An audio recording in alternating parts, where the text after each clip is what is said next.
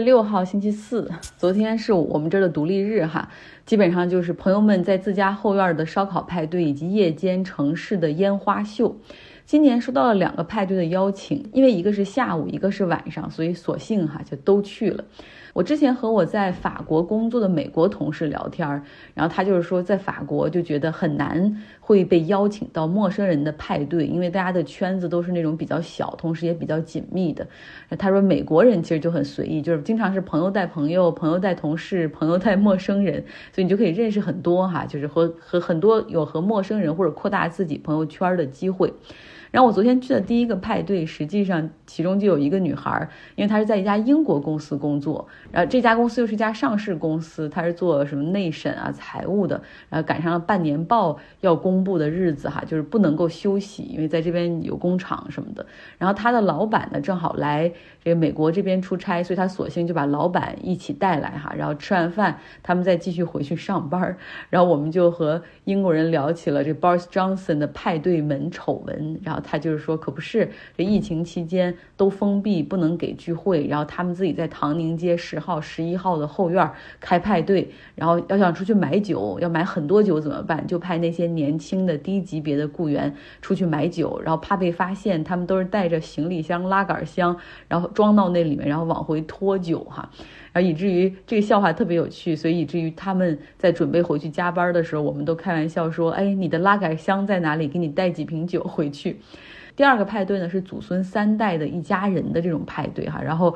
我就是，但是他们非常的热情，主人发了好几个邮件邀请去，一开始总是觉得不好意思，就是觉得你看人全都是自己家人嘛，然后去了好像就是陌生人，嗯，但是去了之后很开心，因为发现当天还有其他的。别人的朋友的朋友的男朋友，因为一个人忽然临时落单，然后这个加入其中哈，就是所以其实都很随意，也没有所谓的要坐下吃什么开席啊，其实你想在哪儿吃都可以，拿着个盘子弄一点吃的，做室内做室外。也没有举杯，没有致辞，然后你想聊天也行，不想自己吃也可以哈，然后想待多久就行。然后在美国就有有一种礼貌性的告别，就是你过去跟主人说一声，哎，他那个有其他事要走了，今天是个很好的派对。还有一种告别叫做 French goodbye，你站起来不用和任何人打招呼哈，就直接走也没问题，没有人在意，就大家都是很轻松随便的哈。我在法国工作那个美国同事，他还是就是他就说哈，这些东西是你在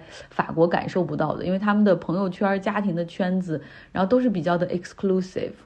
嗯，然后我昨天去的第一个派对的那个家庭，因为他们中间有一个人是做能源呐、电池存储的，然后所以他们和他们的客人。都是比较关注环境啊、气候变化的这些，然后他们真的是身体力行哈，不像我只是动动嘴而已，或者投身于这个行业里面，他们是身体力行的称为素食主义者哈，然后或者是有些人是 experimental 素食主义者，就是说。偶尔一段时间，然后吃素的这样的，所以昨天虽然是烤肉派对，但是那个全部烤的都是素肉哈，impossible meat 仿真肉，比如说豆制品加蘑菇做成的那种肉饼或者是肉肠，然后用那个再来做汉堡，再来做热狗。那第二个派对，我就把它简单定义成为真肉派对，然后有牛排、猪肘、什么鸡肉的 barbecue，但是他们也很关注饮食的健康，比如说做那个甜点里面都会考虑到半糖或者用糖的替代物，所以在这两个派对上能够感受到，就是湾区的人哈，就是很多人实际上是在想方设法的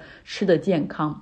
然后，另外在这些派对上最有趣的，实际上就是认识不同的陌生人，然后和陌生人交谈，去交换不同行业公司里的趣事儿。然后遇到一个在苹果工作的小伙子哈，然后他的工作就是你会发现在这边其实有很多人的工作非常有趣。他的工作就是做 stimulation，其实是测试苹果手机摔到地上。就摔到不同材质的地上，然后不同的角度，然后会摔坏、摔裂或者是损坏芯片吗？然后哪一些的点可以作为反馈给设计团队进行优化，然后加厚或者是更换部分边缘的材料等等哈？那当然不是真人用手机在地上摔，而是全部都在数据库里进行这种模拟反射。其实做制造业就是这样，如果等他们生产出样机来，这个时候你再去做测试、去改进设计，那就完全晚了哈。供应链上，你一旦要改一个东西，可能很多东西牵一发动全身，全部要改。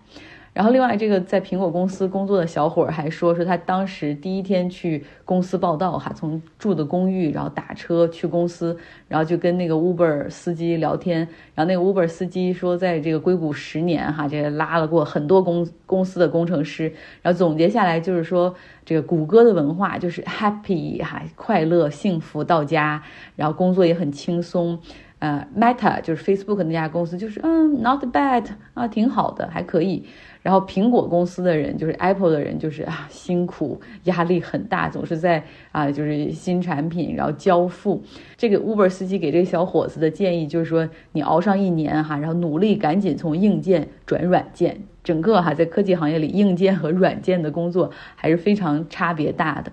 然后我之前还有在这个亚马逊工作的朋友，然后他给说说亚马逊则是所有所谓科技公公司里面可能待遇最差的吧，就是最累的、最辛苦的，然后甚至被叫成香蕉厂，因为其他的科技公司最起码不包饭的话也会包咖啡，对吧？还有一些零食什么的，但是亚马逊好像只给发香蕉。然后因为要是没有免费的咖啡的话，可能大家很多人还喜欢在边喝咖啡的时候再聊会儿天儿之类的哈，影响工作效率。说回到这种硅谷不同公司的文化，就谷歌的文化就是让员工很放松、很开心，让他们可以保持兴趣哈，因为认为兴趣就是创新的来源。那像苹果呢，他们是实打实的，真的去交付硬件产品，所以整个公司的文化就是那种 target deliver，就是你要去交付这多少的产量，对吧？然后有多少的订单，然后下一季产品的又更新，所以就是就没有那么的轻松愉快。啊，然后后面当然还遇到一些朋友，他们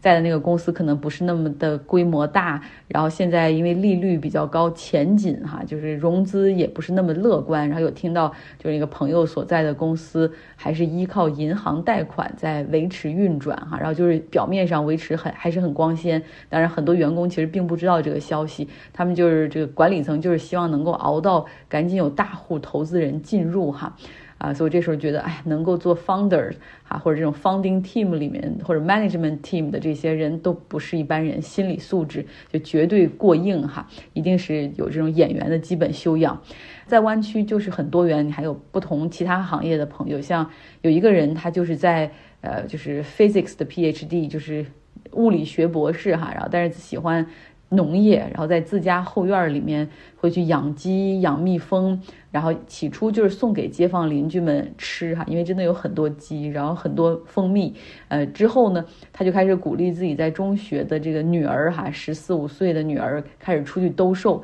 然后不只是那种站在家门口兜售，或者像朋友家、像朋友同学的这种家长去兜售，而且还。把它放到超市里面去，跟超市的那种呃采购去谈哈，因为他就说，其实不是为了赚钱，而是让孩子开始有那种商业销售或者 value creation，就是创造价值的那种意思。然后昨天晚上，当然就是是美国国庆日、独立日的一个固定环节，很多城市都会燃放它的烟花啊。然后我们在的那个。去的那个小城市哈，它是在山区谷地里面，然后他们的城市的燃放烟花就是距离朋友我的那个朋友家里住的特别近，所以就感觉到就在头顶上一颗一颗的这种巨大的烟花就这样不同颜色的散开，照亮了整个的夜空。他们城市的这个燃放烟花大概预算是每年三万美元，就是市政府其实也为了减轻自己的负担，实际上他每年会把烟花燃放的这个拿出来。就是给所有的这种城市居民，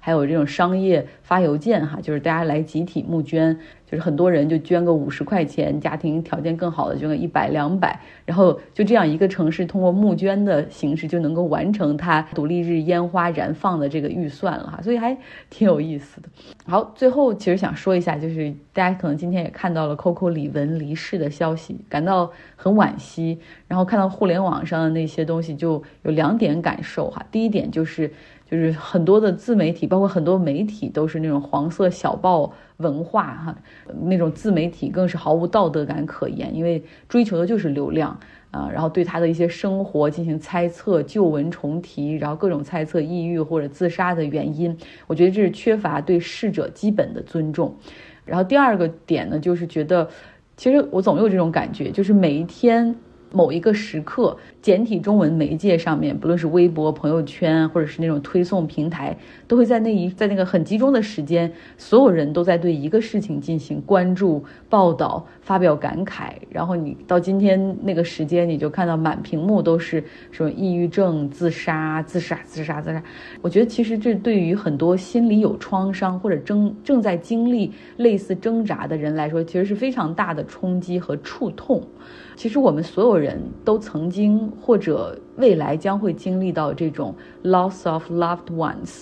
我们的生命中的这种挚爱会离开我们，然后我们都要 coping with similar grief，就是都会会应对这种同样程度的这种悲伤，怎么样在悲伤中哈重整自己的生活？其实正是这些共同点，实际上会让我们彼此之间激发出更多的同理心，然后同时也能够去。唤醒更多我们共同的那种对生命的珍惜和热爱哈，我觉得这才是在一个悲剧发生之后我们应该产生的一些东西，而不是猎奇哈。